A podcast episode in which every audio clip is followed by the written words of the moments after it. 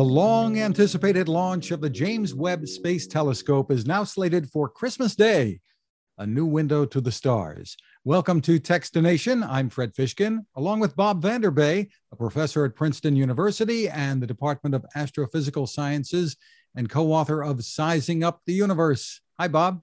Hello. This is this is good to be here with you. Thanks, Bob. And we are very happy to be speaking with Dr. Jane Rigby, Operations Project Scientist for the James Webb Space Telescope. Thank you for taking the time with us. Hi there. It's good to be here. Well, you've been an astrophysicist at NASA's Goddard Space Flight Center for more than 11 years. So hopefully, this Christmas launch will be quite a gift. Something like 20, 25 years in the making. Absolutely. Yes, Webb was was conceived in the 90s. I started working on it 11 years ago, and I'm so excited to finally be getting this telescope up into space to do its science. What are some of the things that we hope the Webb telescope will reveal? So the Webb telescope is going to be so much more powerful than Hubble. It's designed to do the things that Hubble can't. It can see objects in the same amount of time about that are 100 times fainter than what Hubble can see. And so we're going to be doing hundreds of different science programs in the first year alone. But some of the big science programs that we're going to be doing fall into these couple categories. We're going to be studying how galaxies evolved over cosmic time since the, since the first galaxies formed. And one of the big science goals for Webb is to find that first generation of galaxies that formed after the Big Bang. And that works because telescopes act like time machines. We're seeing so far out into space that the light we're seeing arriving now has been traveling through space from almost the whole history of the universe. So we're seeing galaxies where that light left only, you know, 200, 300 million years after the Big Bang. So we're going to be looking back across cosmic time and seeing how it all got started. How did galaxies like the Milky Way get started? And then how did they evolve over 13 billion years to be the places where that we call home? Simply amazing. And this will work in conjunction with Hubble, at least on, on yeah. some of these things? Yeah. So the Hubble Space Telescope, so they Hubble and Webb are very complementary. Um, we, we knew that Hubble was up and working, and we're counting on it to keep working for several more years. And so Webb was designed to do the things that Hubble can't. So Hubble works mostly in the ultraviolet and the optical, so bluer than we can see and the light that we can see. But it's a warm telescope, it's, it's room temperature, so it's not very good in the infrared. Those first galaxies that we want to study, that light has been shifted by the expansion of the universe from the optical and the ultraviolet to the infrared. So we need an infrared telescope to study these galaxies. And so to do that, it's got to be cold. And so the Webb telescope is designed to work in the infrared and to be very, very cold, only 40 or 50 degrees above absolute zero, so that it can see that faint heat from the dawn of everything, from the, the light of the first galaxies. Bob? Uh, that's awesome. I can hardly wait. Um, you know, 200 million years after the Big Bang, I mean, the Milky Way rotates once every about 200 million years that's my understanding. So you're basically seeing these galaxies maybe rotating at the same speed and and so that's like in the first rotation of their existence or something like that maybe. If they're if they're rotating if they're yeah. smooth if they've made structure probably um, one good guess would be that that first generation was very messy right? And that you've got tons of infall and accretion and galaxies that are grabbing other galaxies and, and merging, and that it's this messy, ugly process. Hmm. Um, and so it may look very different from the sort of staid, mature galaxies like the one we live in today. Yeah, how many billions of years does it take for the for the blob to flatten out into a into a disk? We don't actually know how disks form. We see that disks are rarer in the early universe, looking back to about oh those studies have been done well to about 7 billion years in the past. Mm-hmm. And we mm-hmm. can see that definitely making smooth disks like our Milky Way happened fairly recently, the last the last seven, the last half of the history of the universe. Yeah, interesting. One of the things that that you're going to be using this for is to help advance the search for life beyond our planet. Tell us how that that will happen. So Webb is going to be doing hundreds of different science programs in the first year. About a quarter of all the programs are to study planets orbiting other stars, exoplanets. And so there's a lot of different exoplanets we want to study. Some are Neptune like or Jupiter like, um, or planets where there aren't any good analogs in our solar system. So that's really cool. We want to understand how planet planetary systems are formed um, and their how how they evolve. There's also, of course, a ton of interest in planets that are like ours, planets that are rocky, that uh, could have liquid water on them, oceans, and that are the temperatures, you know, sort of moderate temperatures. Um, that, you know, in our experience from our sample of one, uh, is the kind of environment where life got started. Webb will not be able to say, yes, that's the right planet. That planet has life. You got to build a whole new next generation telescope for that. And that's in fact something that uh, there's just been a big report out uh, from the an every 10 year survey astron- of astronomy where that was the, the top recommendation of that blue panel report was we should build something that can go survey nearby planets and tell us which ones have life. What Webb can do for the nearest stars that uh, which tend to be little red dwarfy things um, with planets that are orbiting very fast, like once a month, you know, um, so those sorts of systems, um, those systems might be habitable. And Webb can tell us whether there's liquid, whether there's water vapor present, whether it looks like that's the chemistry that looks not too hot, not too cold, kind of Goldilocksy, right? But that's a very different thing from saying, yes, there's life there. So Webb can tell us how common are habitable planets, right? And then it would take another telescope after that to tell us, okay, fine, which ones have life. Now, getting this launched, hopefully on Christmas Day, things can change with weather as we've seen, but that's just the beginning of, of the number of steps before this is put to work. Describe for us what's going to be going on over the next few months to get this Ab- operational. Absolutely. So, launch is the easy part, right? We put it on a rocket with a whole lot of hydrogen and send it up. Launch is actually easy though, because the telescope is folded up inside the rocket. It's a much bigger telescope than, than can fit in a rocket. And so the sun shield is all folded up. The, uh, the telescope is folded up. And then once we get into space, we have to unfold the telescope. And so this is one of these some assembly required, right? This is two hard weeks more if we run into difficulties of, of, a set of unfolding uh, this telescope in space.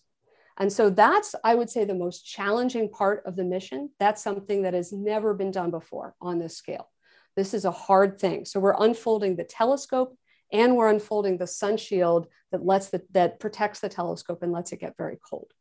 That process will take up to a month, a couple weeks, um, and then we start cooling down so the, the telescope, right, this is, this, this is what Webb looks like once it's deployed, right? There's this five layer sun shield. It's actually made of like, um, uh, it, it looks like potato chip, um, potato chip wrappers. It's this thin metallized plastic. And then the telescope is here. Um, so as soon as the sun shield comes out, the telescope's hiding in the shadow of the sun shield. The sun's down here. And so this starts chilling very quickly. And so over the course of 100 days, the, the telescope goes from being room temperature to being 40 to 50 degrees above absolute zero, so incredibly cold. That process takes 100 days. While that's happening, we're taking these mirrors, which when they launch are off with respect to each other by up to you know half an inch, and we are driving them to work together like one mirror instead of 18 little segments. And so that process has to align those mirrors to better than um, it's better than a human hair. It's a couple viruses across, right? It has to get these really closely aligned. That process is a several month process. And then we have to check out the four science instruments that are on the back here um, and get those working as well so that we're ready to do science. So it's going to be a six month wait. I know we're all so excited, but it's going to be a six month wait between it launched. Um, we'll know in two, we'll know, we'll know within a month that the deployments are working but then it's six months from launch to get the first amazing data. And it flies out there at the Lagrange L2 point, which is four times further away than the moon. How many days of that first month does it just take to get there? So yes, it, so Webb orbits the second Lagrange point, which is, as you said, four times past the distance of the moon. It's a nice stable point. It's, it's a nice thermally stable place. There's always the same amount of sunlight. There's always the same amount of reflected Earth light. Um, we have to spend some energy to stay in orbit about that. It takes about a month to get there but we're not waiting. It's not like we're going to be doing things the whole time. So you know as we're on the way out we're going to be uh, we're going to be unfolding the telescope right? We're going to be deploying this uh, secondary mirror that has to come down. Uh, we have these mirrors. You can see three mirrors on either side are folded up for launch. So we have to unfold those right? So we're doing all that work and the sun shield which uh, as well has to get unfolded and deployed as well so all of that is happening on the way out to l2 interesting I assume this means that that unlike Hubble, that uh, needed some fixing, I guess, to before we had some really wow moments. There's no uh, real possibility of doing uh, fixes as we go along, or is there? Webb is not serviceable. This is not a telescope that we can send humans up to go fix. It is going to a place that is four times further than humans have ever been. So it has to work the first time and it has to work in deep space. And there's no rescue if it's, uh, um, there's no rescue by humans. So we spent a tremendous amount of time testing it on the ground, doing all of these deployments of the sun shield on the ground, testing the mirrors in the world's largest vacuum chamber, chilling them down, putting them in a vacuum, testing that the mirrors are indeed the right shape and not the way Hubble was, the wrong shape. Um, so we've done all that uh, in to test that it works on Earth, so it's going to work in space. But that said, these deployments, this is the most complicated thing we've put in space to do science. And there are several hundred deployments that all need to go well. And there's things that we can do if there's um, if we run into issues, we practice that over and over. But I don't want to like sugarcoat this. This is a difficult thing we're doing. But there's just no way around it. If we're ever going to build telescopes bigger than the rockets, you know, if we're going to build big telescopes and put them in space, we have to either unfold them out of their rockets or we need to launch them in pieces and put the put them together in space. It's just rockets can only be so big. What's the estimate as to when we might have your first images that uh, that we'll be able to so, see and share? So we'll know that the telescope is working. We'll know that the major deployments work within a month um, and we'll be, we'll be providing updates as we go. We'll know that the telescope is working um, within, within about 120 days after launch, right? That that's, yes, we're happy with, we're making crisp, sharp images. Um, but to get those first images, when then we have to get the science instruments calib- you know, commissioned. They, they will be waking up and we'll be getting those working and checking those out. So it's six months to get the first gorgeous data. And I know that's a long wait. I want to see it too. I'm sure everybody there is anxious. Go ahead, Bob. When you're when you're doing that first image, I mean, everybody will want to see that first image. I'm just wondering, is it going to be a galaxy or just a nearby star that you're trying to calibrate things on? So first, when we're doing the the mirror alignment, right, when we're getting the mirrors to behave, that will be looking at some bright stars. Yeah. Uh, they're fainter than your eye can see, but they're still pretty bright. Like you could see them with a small telescope on Earth. Um, and at first, like the first images that Webb takes, all of these 18 mirrors are kind of pointed every which way. And so it's ugly, but that we know that, right? We have rehearsed in great gory detail every stage of taking what will be at the beginning 18 blurry images because each of these little mirrors is acting like its own telescope right? It's like getting all of them to sing in the choir versus just singing whatever it is that's in their heart at whatever tempo and pace, right? And we know that. Um, we have to, that is the work that we have to do. So, very methodically, with this process that is worked out uh, with every detail and every contingency in these god awful biggest spreadsheets I've ever seen, we work out how you drive those 18 mirrors all singing their own song to working together as one telescope that is sending the light collectively to the secondary mirror and then into the science instruments. So it's working as one telescope instead of 18. And then everybody's going to be excited, I suppose, about the first galaxy. Have you, has it been announced which galaxy will be the first one? So we're keeping that, as NASA's keeping that a secret, what the first gorgeous images will be. All we're saying is that they'll knock your socks off. They have to demonstrate that all four science instruments work And if we're looking at distant galaxies, we don't just get one galaxy, right? It's like the deep fields. Everywhere Webb looks, it's a deep field. Yeah. So um, it's a bigger field of view than Hubble and much deeper, 100 times deeper. So if you think about the deep fields that Hubble has taken, right, the deepest field would be the ultra deep field, which is, I think, it's about uh, a little bit more than two weeks for Hubble, right? Webb can take that, go that deep in less than a day. Wow. And Webb is planning to spend several weeks on some of these fields. So if you think about the beautiful ultra deep fields with all the galaxies sprinkled all over, now look at the black parts of that image where you don't see anything. Right. And imagine, you know, all of those faint galaxies coming into view.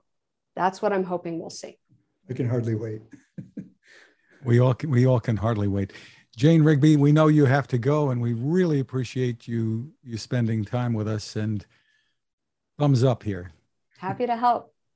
Well, the telescope is named after James Webb, who headed NASA in its infancy under Presidents Kennedy and Johnson when the U.S. first launched astronauts into space.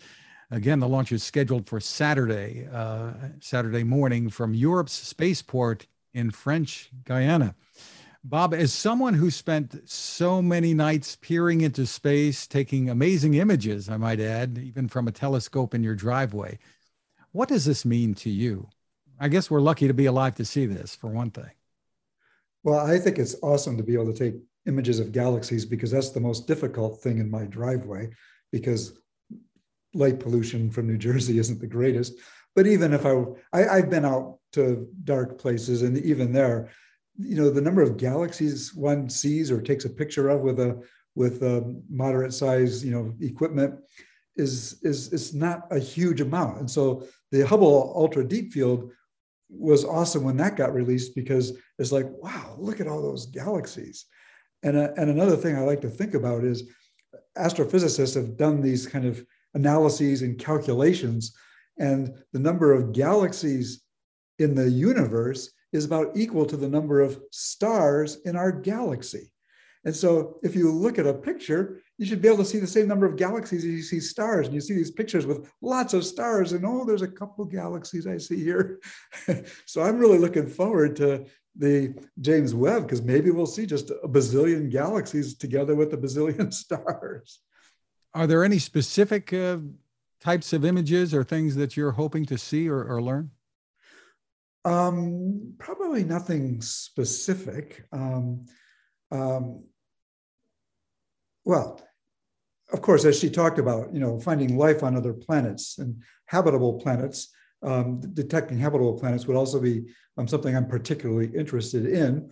Um, and I don't know the details of how the James Webb Space Telescope is going to um, make those detections. And had she been here longer, I would have asked her about that because, um, it, as she did sort of indicate, JWST is not going to take pictures of planets because the planets are too close to the star to be able to do that with JWST.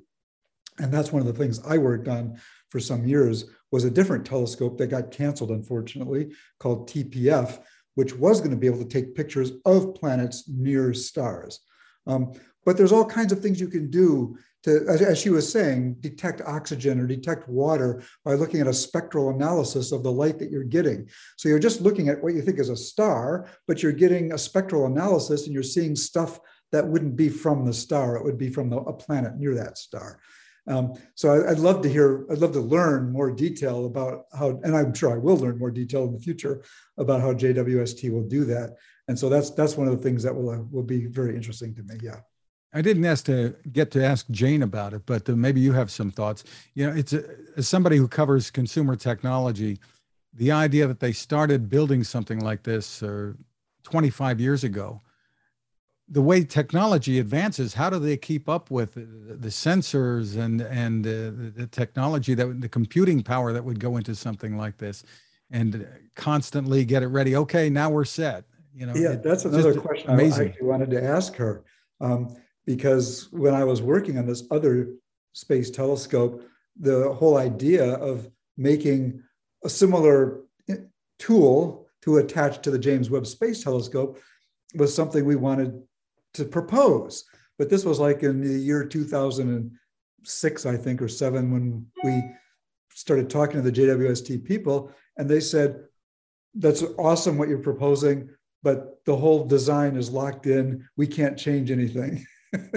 and that was in 2007. So I'm guessing with the various delays that have happened, some things did get changed, and the computer technology and, and imaging technology has improved dramatically in the last 15 years. So I'm guessing that's been in, improved over the years, but I actually don't know. That was one of the things I would have uh, liked to have found out from her, but I'll have to ask her later.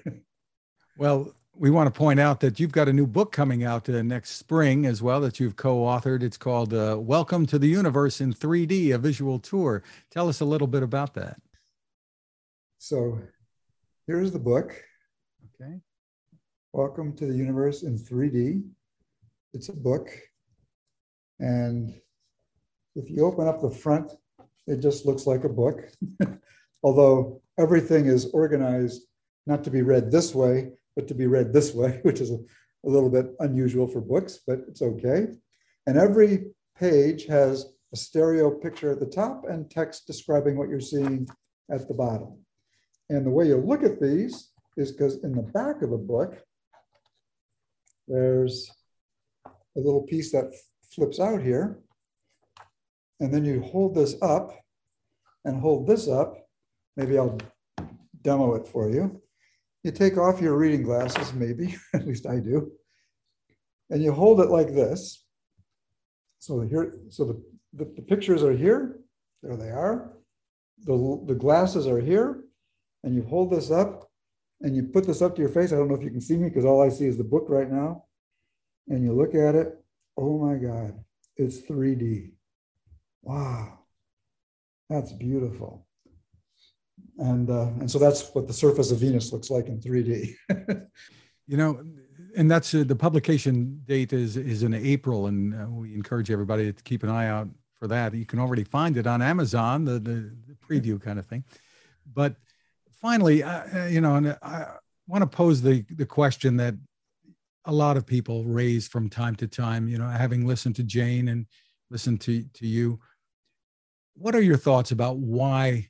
This is important that we do something like the Webb telescope. People wonder, well, we have so many problems here. Why are we bothering spending money on something like that? Ah, well, I think science is important in general.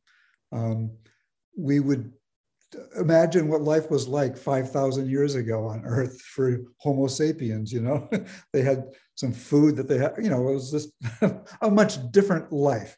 And a lot of what's many things have improved, politics and, management and stuff. But look over the last three or four hundred years, and a huge amount of the improvement in life has been because of scientific understanding, discovery, from you know making cameras and making computers and artificial intelligence and machine learning, so that your computers can be seem like they're almost as smart as humans these days. I mean, this evolutionary stuff of science is, is dramatic. And I think understanding the astral world is also extremely important, not just understanding what's in our solar system and where can we go in here, but what's the whole story? And, and um, you know, this might not affect our lives in the near future, um, other than just our curiosity, but in the long term, it might make a huge difference. We might actually figure out someday, I don't know if this is true, but we might figure out someday how to travel places faster than the speed of light by going through wormholes or who knows what. You know, people don't know today how this might be possible. But maybe if Homo sapiens, human beings, continue to understand science better and better, not over a hundred years, but suppose we do this over a thousand years or maybe hundreds of thousands of years. Imagine how smart we can be hundreds of thousands of years in the future, and maybe we can figure out how to go to other planets. And we might need to if life on Earth, if Earth doesn't become a very manageable environment for human beings anymore. The sun eventually, well, this is billions of years in the future, but the sun will eventually get old and die and there's a whole process there. And before it completely dies, it's going to kind of get larger, and the surface of the sun is going to come out further than Earth. Now, this is, I think, like 4 billion years in the future. So you and I won't be here. But, you know, things do change, and understanding how that change happens and what the implications are is important um, uh, long term. And, and so I don't think we should just not do it because it won't help us five years from now or, or 50 years from now. Um, I think we should, you know, we, I don't think we should spend 100% of our money doing this, but we should always spend a reasonable fraction of, of money doing research, even if that research is about helping in the distant future. So, Bob, let's give our audience a, a, taste of some of the things that you've been able to to accomplish with the, the 3D imaging that you talked about. Yeah. So um, NASA uh, released some is releasing new image data of Jupiter from the Hubble Space Telescope. Um, they don't release it as a 3D picture like what you're seeing here. They release it as just a, a, a, a picture, latitude and longitude, if you like, and just what's there at that latitude and that longitude. So it's a little rectangular picture you can download from the NASA website.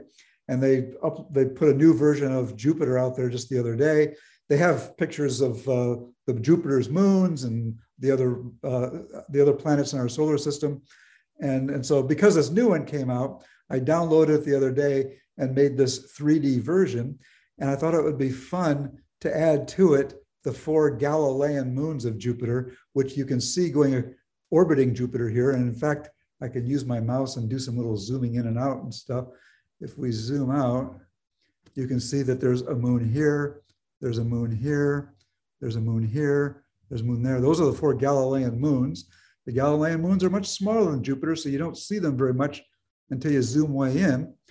And when they pass in front of Jupiter, the sun is more or less behind us because Jupiter is further away from the sun than we are. And so those moons, when they pass in front of Jupiter, are kind of blocking some of the sunlight.